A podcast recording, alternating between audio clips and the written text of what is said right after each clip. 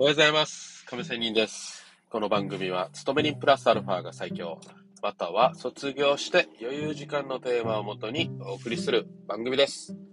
さて、今日は今日とて、今日も FX の話をしたいと思います。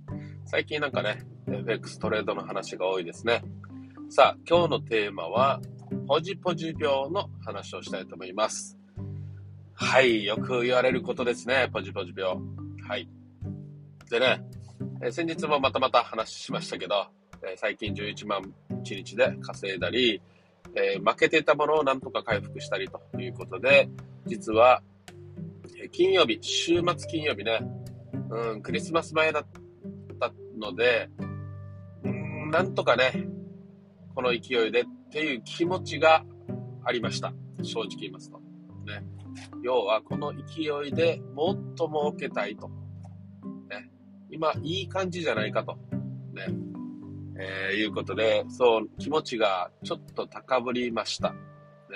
しかし、しかしですよ。ここなんですよね。私のこれまでの経験上では、こうやって調子に乗ろうとしたとき、もしくは乗ったときに、コツコツドカンにやられると。で、結局その時に振り返り反省したことは、やっぱりポジポジ病なんですね。調子に乗ってるっていうことは、ポジポジ病なんですよ。なので、そこをなんとか抑えるということが大事ということなんですけど、これみんな分かっていることなのになかなかできない。そして私もこれまでできなかったということでね、まあ、今回は、まあ、結論から言うと、えー我慢できたということなんですが、でね、やっぱり大事なことは経験って大事ですよね。はい。負けた経験。そして、この失敗した経験。で、その経験はね、まあ、ちょっとした経験でもうこれをね、えバネにしてすぐに活かせる人もいますが、何年も、またある意味何十年も経ってもなかなかその経験した失敗とかを活かせない人がいると。活用できない人がいるということなんですね。まあ私はというと遅いです。何年もね、何十年もなかなかできずにということなんですけど、やっぱりね、その何度も繰り返し、俺はアホだな、同じ失敗ばっかりしてということでやっていると、まあ分かってきたということでもあるし、分かってきてもそれが行動にあ移せるかっていうのもまた別物ですよね。はい。そういう感じでね、えー今回の週末でのポジポジ病は克服できました。で、どうやって克服したかっていうの結構大事じゃないですか。ね。まあ私の話であるけど、まあ参考にと、ね、いうことで、まあね、人間の行動大体決まってるじゃないですか。やることって一緒ですよ。ね。なので、まあ参考にできると思いますが、まずね、やっぱり、うん。まず第一に考えたのは、頭の中で、いや、もうお前も散々やらかしてきただろうと。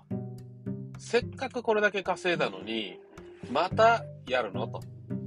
ね。いやいやいや、今回だけはいけるだろうとかね。これが毎回あってのこうやってやられてきたことなので、いやいやもう今回もないと。ね。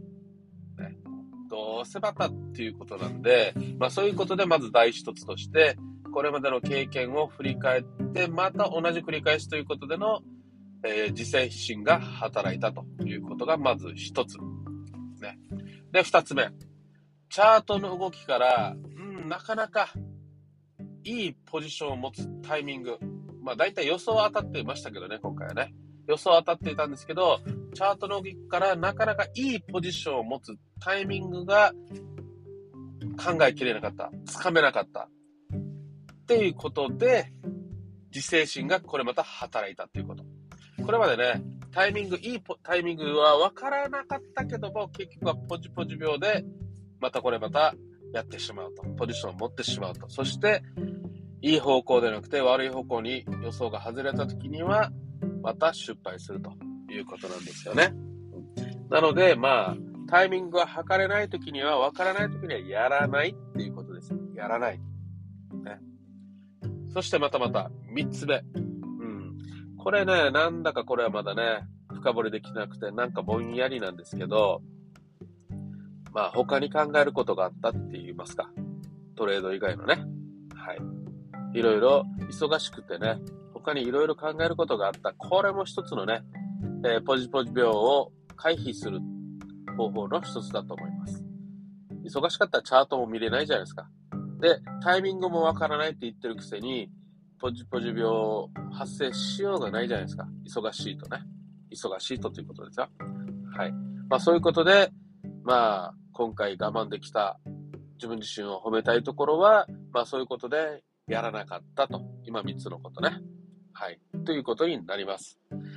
これ、まあ結構まあ大体の人に当てはまると思いますが、まあそれぞれでまたね、自分らしく、ね、自分の行動パターン、負けが、負けパターンとかね、振り返って、まあポジポジ病を克服するにはどうしたらいいのか、ね、頭で分かっていても、どう行動に我慢、要はトレードしないっていうね、えー、行動をできるのかということを考えてもらえればと思います。今日はこれだけにしましょう。それではまた明日。See you!